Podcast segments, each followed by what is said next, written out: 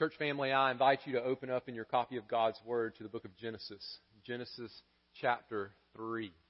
Genesis chapter 3. Genesis, that first book of the Bible, the beginnings, the origin of things. The book of Genesis. The title of our message today is God's People Tempted. And we're going to be in uh, chapter 3, verses 1 through 5. That's our text. And so as you find that, I'm going to ask if you are able to, if you would stand, and uh, let's just devote our attention for just a moment to the reading of God's Word. I'm going to read, you follow along in your copy. Genesis chapter 3, verses 1 through 5. Now the serpent was more crafty than any other beast of the field that the Lord God had made.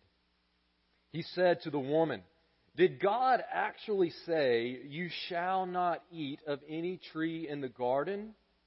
And the woman said to the serpent, We may eat of the fruit of the trees in the garden, but God said, You shall not eat of the fruit of the tree that is in the midst of the garden, neither shall you touch it, lest you die. But the serpent said to the woman, You will not surely die, for God knows that when you eat of it, your eyes will be opened, and you will be like God, knowing good and evil. The Word of God for His church today. You may be seated. What are you waiting for? Just do it. It's not like it's going to hurt anyone. No one is ever going to know. It's just this one time. It's going to be so much fun. Everyone else is doing it. You ever heard those words before? Maybe they were spoken to you out loud by someone. Maybe they were spoken silently to yourself inside of you. When have you heard those words? Most likely it's been in moments of temptation. Moments of temptation. Now, sometimes we use the word temptation jokingly, like when somebody offers us our fifth scoop of ice cream and we say, Don't tempt me. Don't tempt me. But the temptation we're going to talk about today is no laughing matter at all. The temptation we see in our passage today is a persuasion to sin against a holy God. That's what temptation is. It's being persuaded, deceived to sin against the holy God. And if we take God seriously, then we will take sin, which is rebellion against God, seriously. And if we take sin seriously, then we will take temptation to sin seriously. We will be aware that temptation is all around us. We will understand the roots of temptation. What is happening inside of us when we are being tempted? And we will do battle against temptation using the most lethal weapon available, which I believe is the Lord Jesus Christ. As we study Genesis chapter 3, verses 1 through 5, church, I think we learned this that the reality of temptation should drive us to Jesus for divine rescue. The reality of temptation should drive us to Jesus for divine rescue. Now, we spent several weeks studying through the first two chapters of Genesis. Uh, we've spent far more time than I thought we would when we began Genesis chapter 2. Um, and, and even now, I still think there's a whole lot more that we could say and learn from Genesis chapter 2. Genesis chapter 1 as well. Now, in the first two chapters, we saw God creating the world. And his creation of the world serves as the foundation. This is why there's just so much there and why it, it demands that we spend much time in Genesis 1 and 2. Uh, Genesis 1 and 2 uh, serves as the foundation for understanding who God is, where we came from, and what our purpose is in life. Genesis 1 through 2 are extremely important for us to read and reread and study and apply to our lives. But one of the greatest things I think that stands out in chapters 1 through 2, if we just step back and look at all of chapters 1 through 2 as a whole, the thing, one of the things that should stand out is that everything is good.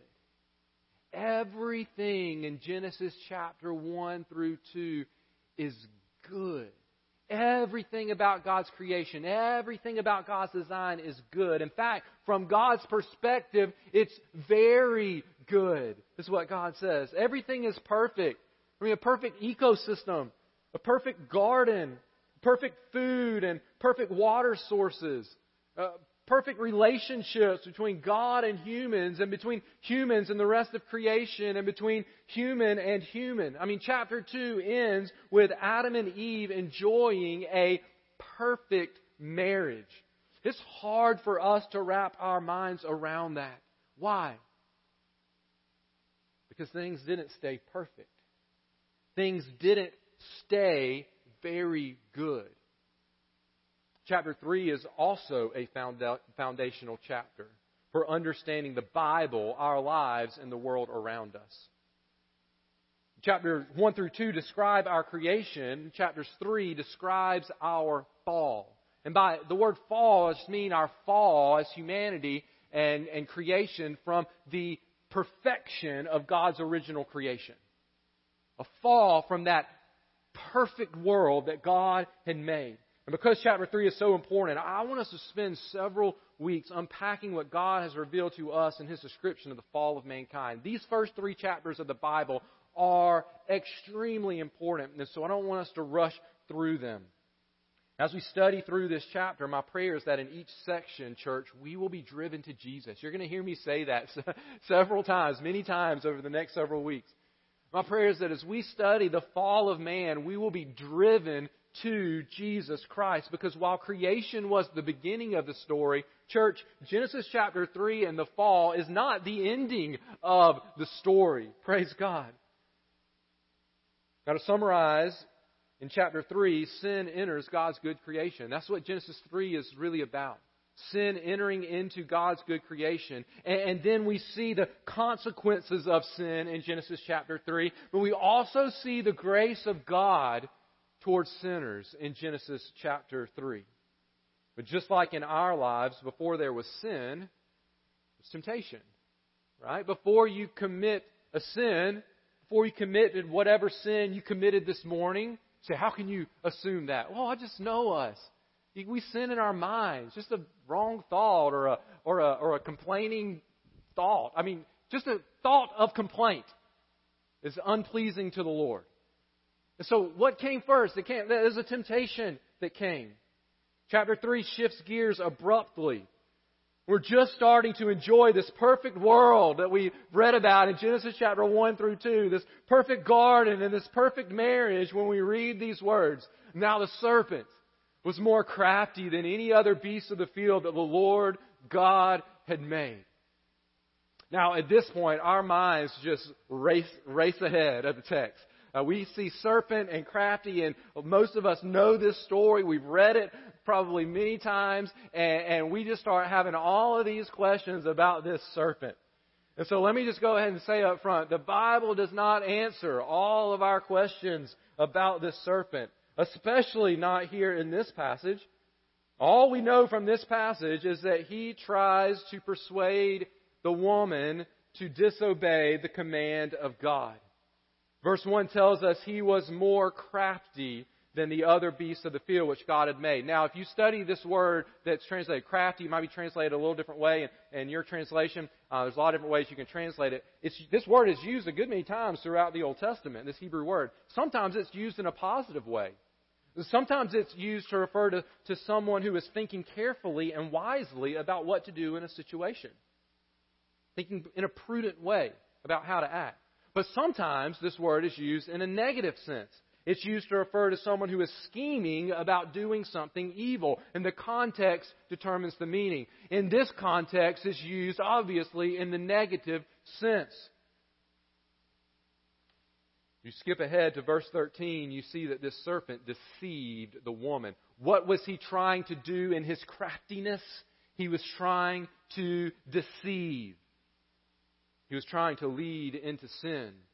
When you deceive someone, you conceal your real motives of evil behind a facade of pleasantries. You don't play all your cards. You lie. You twist the truth. You try to talk someone into something which will bring harm without giving them all the facts. You promise certain things, but then the result is the opposite of what you promise. As Scripture unfolds, we come to learn that this serpent is none other than Satan, who is called the deceiver, the enemy of God. But the point of this passage is not to teach us everything we may want to know about Satan. The point of this passage is to teach us about the first temptation which led to the first sin of humanity. And the first thing I think we learn about temptation is just simply this. We live in a world, church, where temptation is real. We live in a world where temptation is real. Now, that might seem like a no brainer statement.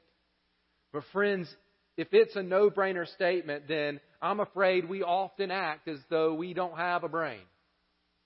Because we often live as if temptation was not a real thing in the world in which we live. We often go through the day with a lack of awareness that temptation is real and that it's all around us and it is even inside of us. I mean, how often do you, and I ask myself the same question, how often do you wake up in the morning and before your feet hit the floor, you think, it's time for battle? My mind is getting ready just to be flooded with temptations to sin. The world that I'm getting ready to walk into is filled with temptations to sin, and I have an enemy who wants to destroy me today by tempting me to sin. How often do we wake up with that thought on our mind? Certainly we wake up with concerns. We, we, we wake up with all kinds of concerns. We might be concerned about the test that we've got to take at school that day or, or if there's enough milk for breakfast, or, or if our boss is going to be in a good mood or a bad mood, or we might wake up concerned if the rain is going to hold off just long enough so that we can get our grass cut before it comes. We wake up, church, concerned about a lot of things the day may bring, but do we wake up aware of the thousands of temptations that we are going to face, perhaps even before lunchtime? Church, if there was a tempter in the Garden of Eden, then we shouldn't be surprised that there is a tempter in our fallen world. If Eve, if this first woman faced temptation in her perfect state, we should expect to face temptation in our fallen state. Our lives are filled with temptations. Temptations to yell at our kids. Temptations to lie to our spouse. Temptations to cheat on a test or on our taxes temptations to lust, temptations to be greedy rather than generous, temptations to repay evil for evil, temptations to withhold forgiveness and harbor bitterness towards someone, temptations to disobey our parents, temptations to be lazy, temptations to worship our church traditions rather than obey the Great Commission of Jesus temptations to speak out of anger and rage, temptations to ignore the needs of others around us, temptations to waste away our time on social media or just watching the news over and over and over, temptations to exclude others or to treat others differently just because they look different than us. And the list could go on and on and on. The apostle Peter wrote to first century Christians and he said this, be sober minded. Be watchful. Your adversary, the devil, prowls around like a roaring lion seeking someone to devour. The apostle Paul wrote to first century Christians and he said this, put on the full armor of God that you may be able to stand against the schemes of the devil. For we do not wrestle against flesh and blood, but against the rulers, against the authorities, against the cosmic powers over this present darkness, against the spiritual forces of evil in the heavenly places. Church, we must be vigilant. We must be aware. We must be on guard because we live in a world full of temptations. We live in a world where temptation is real. Now, the temptations that we face come in all different shapes and sizes. The temptations that we face come wrapped in a whole host of a variety of packaging. But I think, I think that all temptation boils down to this. I think we see this in our passage today. Whether we trust that God is good or whether we trust that God is not good and our way, our understanding is better. I really think you could boil down all temptation to that. Whether we trust that God is good or whether we believe that He's not good and therefore we need to come up with a better way. The second truth we learn about temptation in this passage is this temptation is always a question of trusting God's goodness. Temptation is always a question of trusting God's goodness. We might be tempted to think that there's some sort of disconnect between the first temptation in the garden and our temptations today. I mean, just think about the setting here. There's a tree in their yard, we could say, in their garden, that they're not supposed to eat from. Well, any of you have a tree in your yard that God told you not to eat from? There may be some trees that wisdom would say you shouldn't eat from this tree. I mean, uh, it's not going to be good. Pine cones, chomp into that, it's not going to taste like an apple, right? Uh, not going to taste like a pear. But but is there a tree in your garden that God specifically forbids that? All right, don't don't eat from that tree. I, I, I don't I don't think so. Is that if that's true, then is there some disconnect between the temptation in the garden that, that Eve faced as she has this conversation with Satan and the temptations we face today? Is there anything we can learn about temptation from this first temptation in the Garden of Eden that is similar to our battle against temptation today? Church, I believe there is. Because I think deep down the temptations we face today are no different than the t- temptation that the first humans faced in the Garden of Eden. Every time we're tempted, we are faced with a choice to trust that God is good and should therefore be obeyed, or to not trust that God is good and therefore should be disobeyed because I think that my way is better. Let me share with you from the conversation between the serpent and the woman four ways in which we see this battle over um, whether or not God's good can be trusted portrayed here. How it's lived out. In this very, very short conversation, let me give you these four ways. Number one is this we are tempted to reject God's good word we are tempted to reject God's good word. God has given us a good word, and one of the parts of temptation is being tempted to reject God's good word. The very first words we have of Satan are meant to lead the woman to doubt God's word. Verse 1 continues by saying, He said to the woman, Did God actually say, You shall not eat of any tree in the garden? What is Satan doing? He's trying to cast doubt on the words of God. Did God actually say? Now, he doesn't outright contradict God's word yet, but he does seek to cast doubt upon God's word and what he has said. Did God actually say? And then he misquotes God. God didn't say, You shall not eat of any tree in the garden. Instead, God had said, You may surely eat of every tree of the garden, but of the tree of the knowledge of good and evil you shall not eat. See what he's doing there? We'll talk about this in just a moment. He's casting doubt on God's character. The serpent's words here are filled with deception. The deception begins by tempting the woman to reject God's word. And unfortunately, we see that she takes the bait. She takes the bait. Verse 2 through 3. The woman said to the serpent, We may eat of the fruit of the trees in the garden, but God said, You shall not eat of the fruit of the tree that is in the midst of the garden, neither shall you touch it, lest you die. Now, at first, that sounds like a pretty good comeback. Well, she, she said what God said. She's standing her ground, correcting the serpent. But unfortunately, what she does is actually begin to join the serpent in rejecting God's word. She adds something at the end that God did not, did not say. She says that God said they would die for not only eating the fruit, but for touching it as well. The problem with that is that God didn't say that. God never said that. She's attributing words to God which he never actually said. And in just a moment, we'll talk about why, why that's wrong she added those words. But ultimately, here, she's just saying God said this when God didn't say this. Rejection of God's word. Satan casts doubt upon God's word. The woman adds to God's word. And then we see the serpent clearly contradict God's word. Look at verse 4. But the serpent said to the woman, you will not surely die. That is a total lie. That is a blatant, outright lie.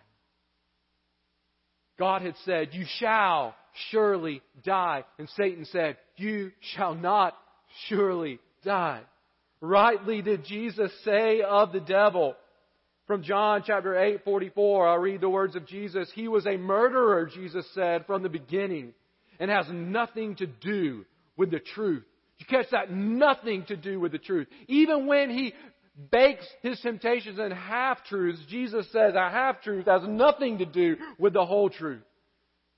Jesus goes on and says, because there is no truth in him, which means you can rest assured that anything Satan tempts you with, anything he says, there's no truth there because there's no truth in him. Jesus went on and he said, when he lies, he speaks out of his own character, for he is a liar and the father of lies. Friends, every temptation is a temptation to reject God's word. Did God really say marriage is to be between a man and a woman only? Did God really say coveting my neighbor's house or my neighbor's car or my neighbor's wife is wrong? Did God really say I should treat others how I want to be treated? Did God really say to be kind to others and to give unlimited forgiveness to those who wronged me? Did God really say those things?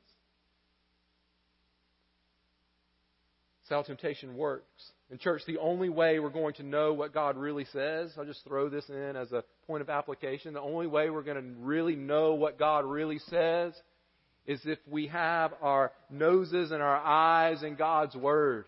If we're reading God's Word and memorizing God's Word and studying God's Word.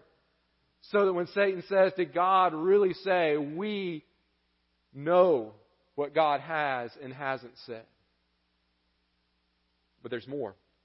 When we question God's Word, I mentioned this a moment ago, we question God's character. When we question God's Word, we question God's character. The second way we call God's goodness into question is this we are tempted to question God's good motive.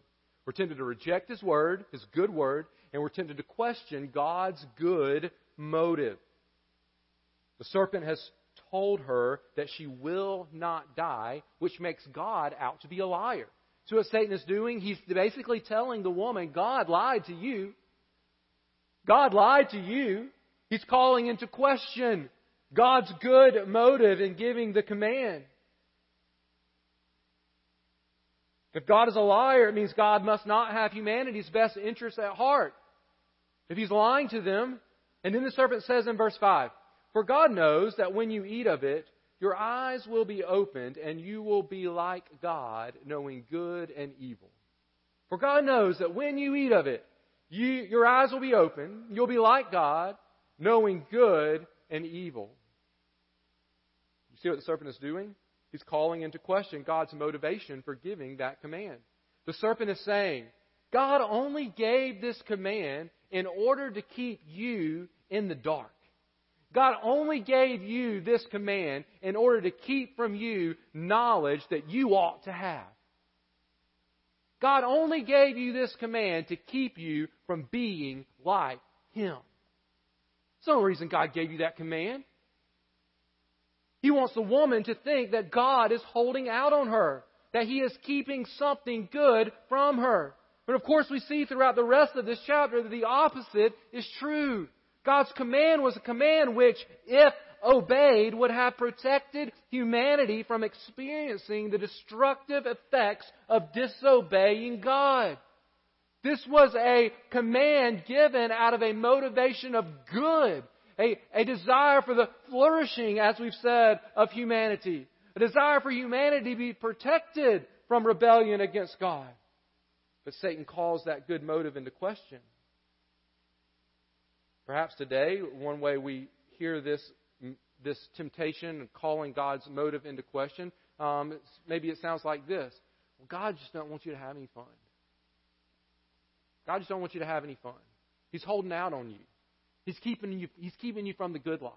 And that's what Satan is telling, telling Eve here. God's just out there trying to steal happiness from everyone.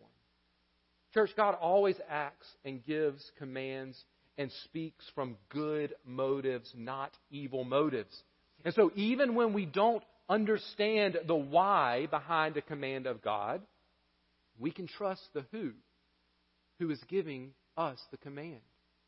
Can I say that one more time? Even when we don't understand the why behind a command that God gives us, we can trust the who, who is giving that command. He is a good God.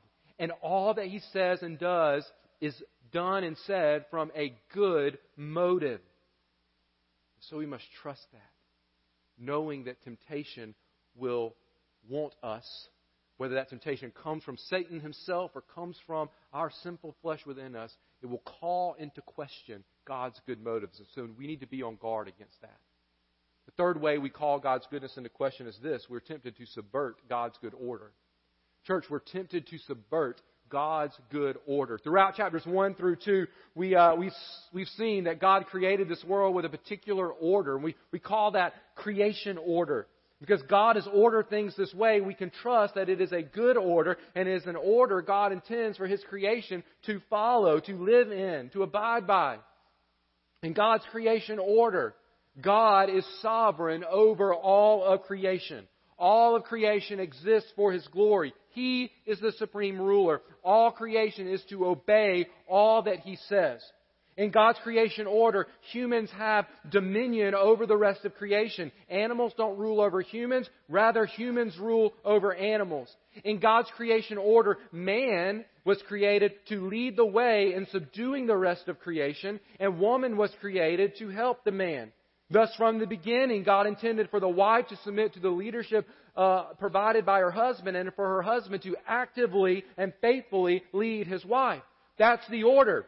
All of creation submitting to the authority of God, all of creation besides humans submitting to the authority of humans, and wives submitting to the leadership of their husbands. But what do we see happening here in Genesis chapter 3? What we see is God's creation order from top to bottom being completely subverted. That means completely turned upside down. Notice what is happening. Instead of submitting to God's word in obedience, remember He's the supreme ruler, the woman is questioning God's word and thus His authority. She's trying to take His place. Instead of ruling over the serpent, this animal here, the woman listens to the serpent. Wait, humans are supposed to be ruling over the animals, not the animals ruling over the humans. But it's a subversion of the creation order. Instead of submitting to her husband, the woman acts independently of her husband, even though he is there with her, the text says. And instead of faithfully leading his wife, actively leading his wife, the man passively just keeps quiet, letting his wife stumble into temptation and sin. Church, instead of following God's creation order, they completely ignore it and turn it on its head. As Paul wrote to the Romans, they exchanged the truth about God for a lie and worshiped and served the creature rather than the Creator. It's Romans chapter 1. And church, we do this every time we give into temptation. We subvert God's good order in some way, shape, or form. All temptation, in some way, is a temptation to subvert God's good order. The fourth way we call God's goodness into question is this we're tempted to forget God's good provision. Church, we are tempted to forget God's good provision.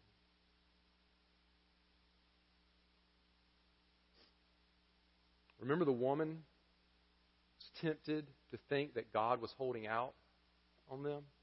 Somehow God was God was keeping something from them that they needed that would make their lives better. And so she needs to take matters into her own hands in order to gain the good that God was keeping from them. That's what's happening here. But one of the problems with that line of thinking is that she was forgetting about all the good that God had already provided for them. She was forgetting about all the good that God had already provided for them. And whenever, church, we forget what God has already given us, we often exaggerate whatever it is we think God hasn't given us. When we forget all the good that God has done, we start again calling into question God's character and leads us to exaggerate all the things that we don't have that we think we need. Which is exactly what she does here. I want you to notice again her response to the serpent in verse 2. I mentioned this a few minutes ago, but I want us to look at it again. She said this to the serpent We may eat of the fruit of the tree in the garden. Now, stop there. This is very subtle, but already we see she leaves out a word that God said. If you go back and look at verse um, 16 and 17 of chapter 2, where you see what God had told them, we see that God's exact words about what they could do were that they could eat of every tree of the garden. But she leaves out that word every. God seems to be emphasizing how great His provision is to them. Hey, hey, man and woman, you can eat of every tree in the garden. And she says, we can eat of the trees in the garden. Kind of leaves out that word every. Kind of forgetting about all of God's good provision. God emphasizes how great his provision is to them, but the serpent tempts her to question God's good provision. But it doesn't stop there, unfortunately. She continues by saying in verse 3 But God said, You shall not eat of the fruit of the tree that is in the midst of the garden, neither shall you touch it, lest you die. But is that what God said? No, we've said, not exactly. God told them they were not to eat from the tree of the knowledge of good and evil, but He never said that they couldn't touch it. And so where God seemed to emphasize to them in His words His provision for them, the woman seems to be forgetting His provision and overemphasizing His rule, His restriction, even adding to the rules that God has given. And in so doing, God seems to be harsher than he has revealed himself to be. The God that she is describing in Genesis 3 is a much harsher God and a less providing God than the God who God has revealed himself to be in Genesis chapter 2. But the temptation to forget God's good provision doesn't stop there. The serpent in verse 5 says, You will not surely die, for God knows that when you eat of it, your eyes will be open and you'll be like God, knowing good and evil. But do you see what's wrong with that statement? Do you see the deception? He said, You'll be like God. But, church, God had already made the man and woman like Him in a way that was good for them. They had been created in His image. I mean, what, what greater, what greater gift than that to be made in the image of God? Satan says, You'll be like God if you eat from this. And, and I think God is behind the scenes going, But you're already like me. And the way that you're like me now is good for you.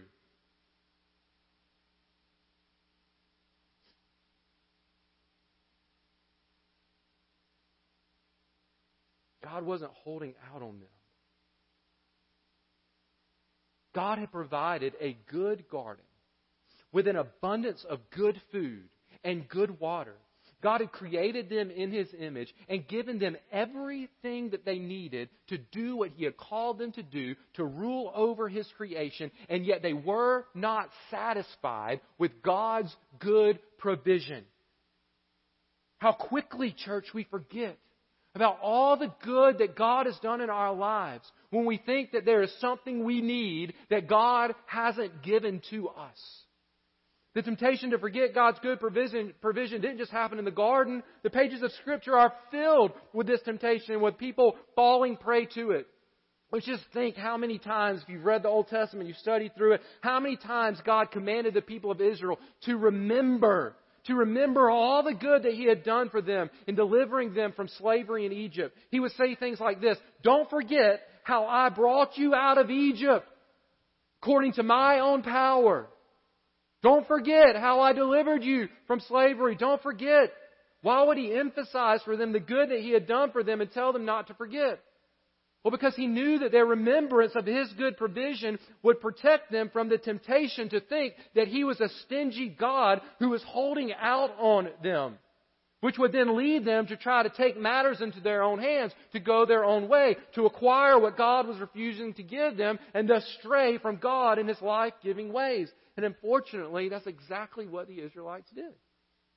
They kept forgetting all the good that God had done, and it led them to constantly stray from the God who loved them and who was providing for them everything that they needed. And, church, exactly what we do. Brothers and sisters in Christ, we do the same thing. We covet what we don't have when we already have far more than we'll ever deserve. I truly believe that one of the greatest tools God has given us in our battle against temptation one of the greatest tools He's given us in our battle against temptation is a constant awareness of God's good provision in our lives, in spite of the fact that we are so unworthy of it. And if we want our minds and our hearts to constantly overflow with this thankfulness to God for the provision that He's given to us, then we simply need to fix our eyes constantly upon the cross of the Lord Jesus Christ. Perhaps that is one reason the writer of Hebrews not only told Christians to lay aside, to cast off every weight and sin which clings so closely, but then he immediately said, looking to Jesus.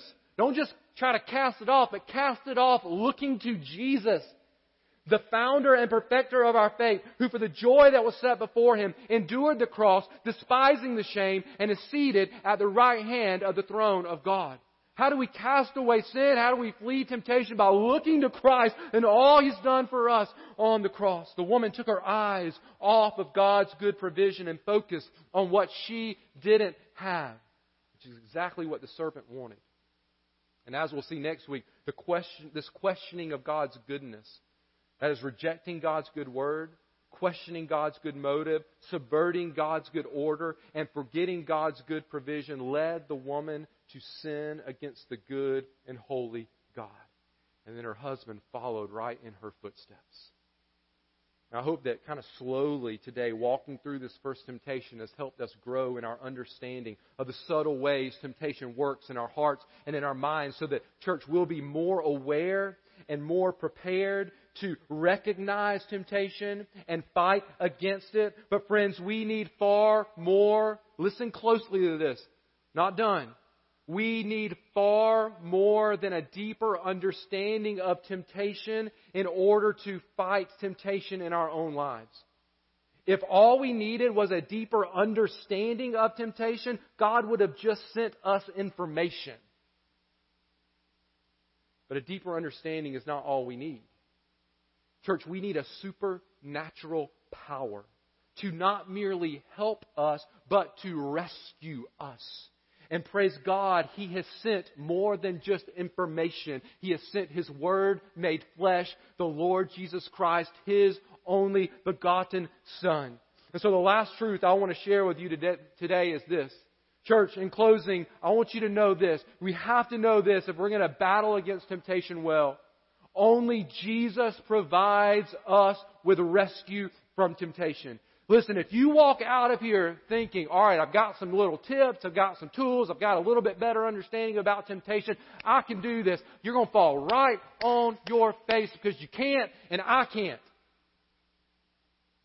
We need Jesus to rescue us from temptation.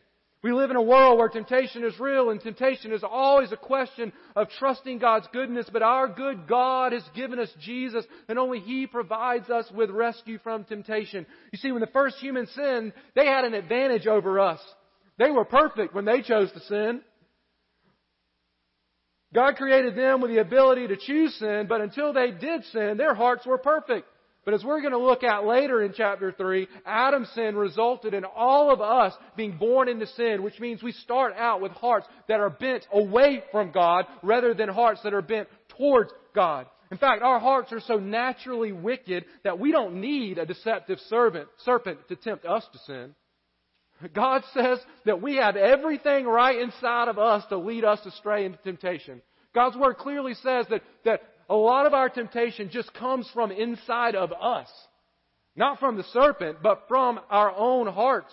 We are sinners from the moment our life begins, and then we prove that to be the case very quickly by falling prey to the temptations which comes our way. And understanding how temptation works may help us in the battle somewhat, but we need something more to rescue us from our failure to resist temptation, and that's where Jesus comes in. And He comes in as the rescuer.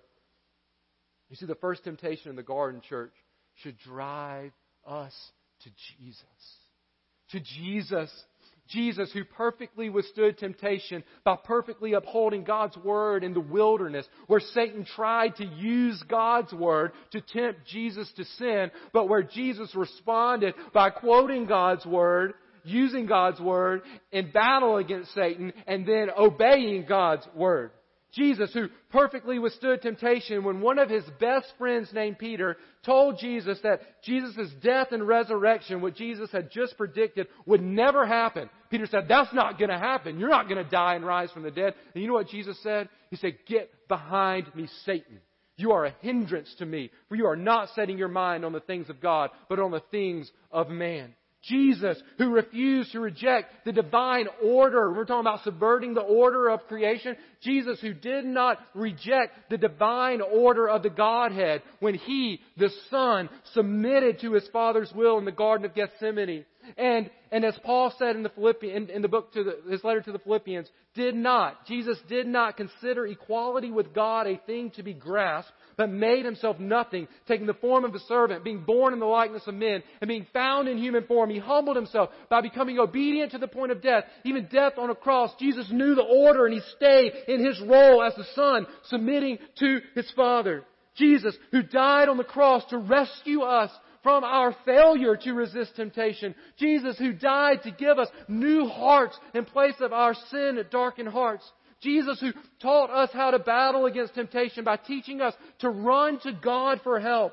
Jesus said, pray this way. Lead us not into temptation, but deliver us from evil. He said to his disciples, watch and pray that you may not enter into temptation. The spirit indeed is willing, but the flesh is weak. Jesus, Jesus of whom it is written, for because he himself has suffered when tempted, he is able to help those who are being tempted. I just wonder if you're feeling the guilt of your failure to resist temptation today. I wonder if today you're feeling the, the guilt of failing to resist temptation. You know what we call failing to resist temptation? We call it sin.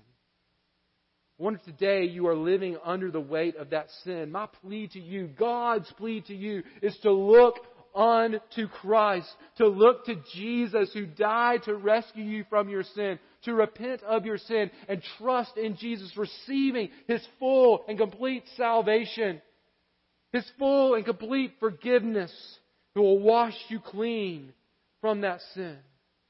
Perhaps you're a Christian here today but you find yourself struggling under the weight of temptation. Is that you today? Struggling under the weight of temptation as a follower of Jesus? Then my prayer for you is simply this look to Jesus.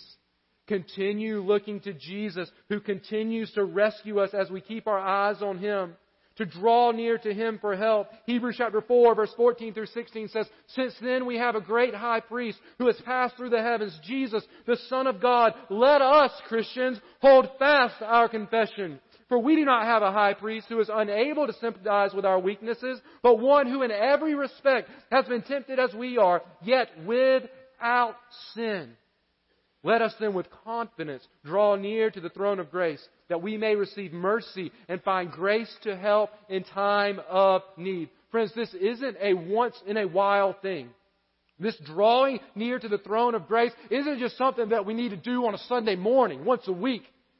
drawing near to the throne of grace to find help in our time of need as we face temptation is a moment by moment thing because temptation is a moment by moment thing. Church, we face temptation with hope.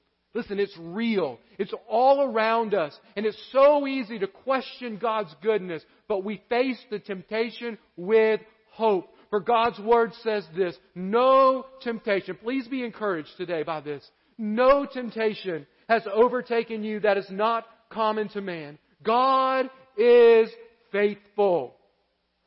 God is faithful, and He will not let you be tempted beyond your ability. But with the temptation, He will also provide the way of escape that you may be able to endure it. And I just want you to know today that Jesus is that way of escape.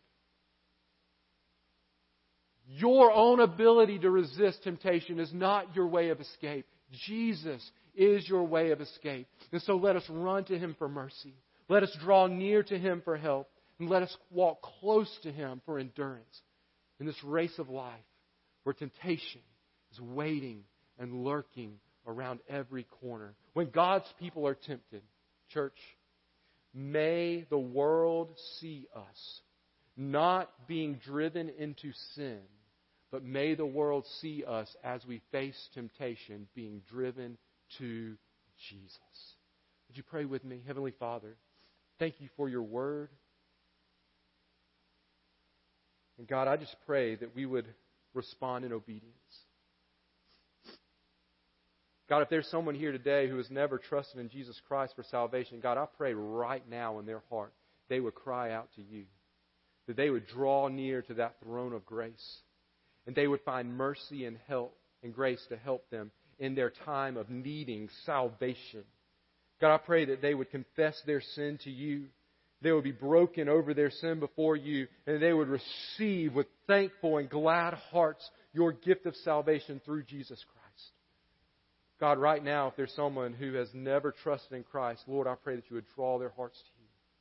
I pray that that man, that woman, that boy, that girl would believe in Jesus for salvation.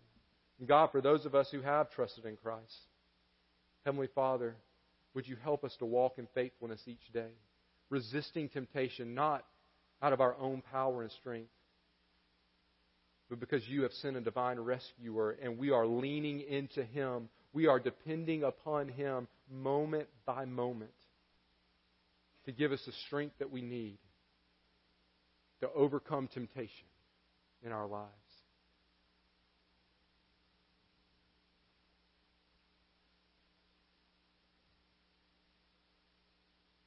In Jesus' name we pray. Amen. Church family, I just want you to keep your heads bowed and your eyes closed just for a minute. We're just going to spend a moment just reflecting on God's Word before we sing. And I just want you to search your heart and ask God to search your heart. If there's any temptation that you're dealing with, would you just take this moment and just ask the Lord to help you? There's some sin that you need to confess, you take this moment you confess that to, that to the Lord. Let's just be still and quiet before the Lord. And you take to the Lord whatever is on your heart right now.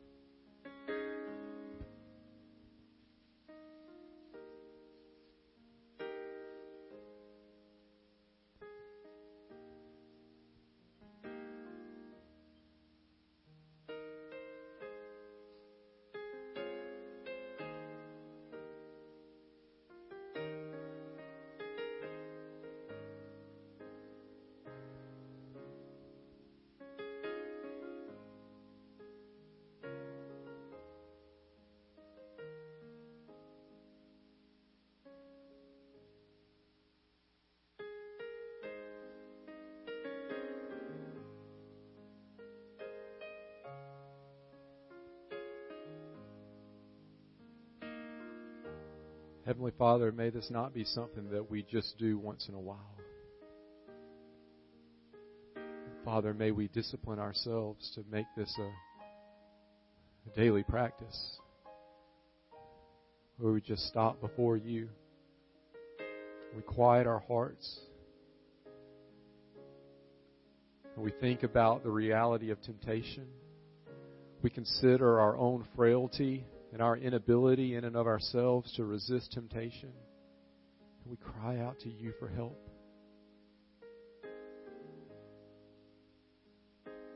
And God, we thank you that you are a God who helps.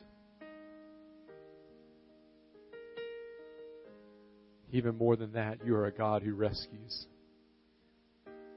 So, fathers, we spend a few moments as a church family responding in singing songs of prayer and songs of praise to you. God, may we do so from hearts that are overflowing with thankfulness for the good provision of your Son, Jesus Christ, in our lives. In Jesus' name we pray. Amen.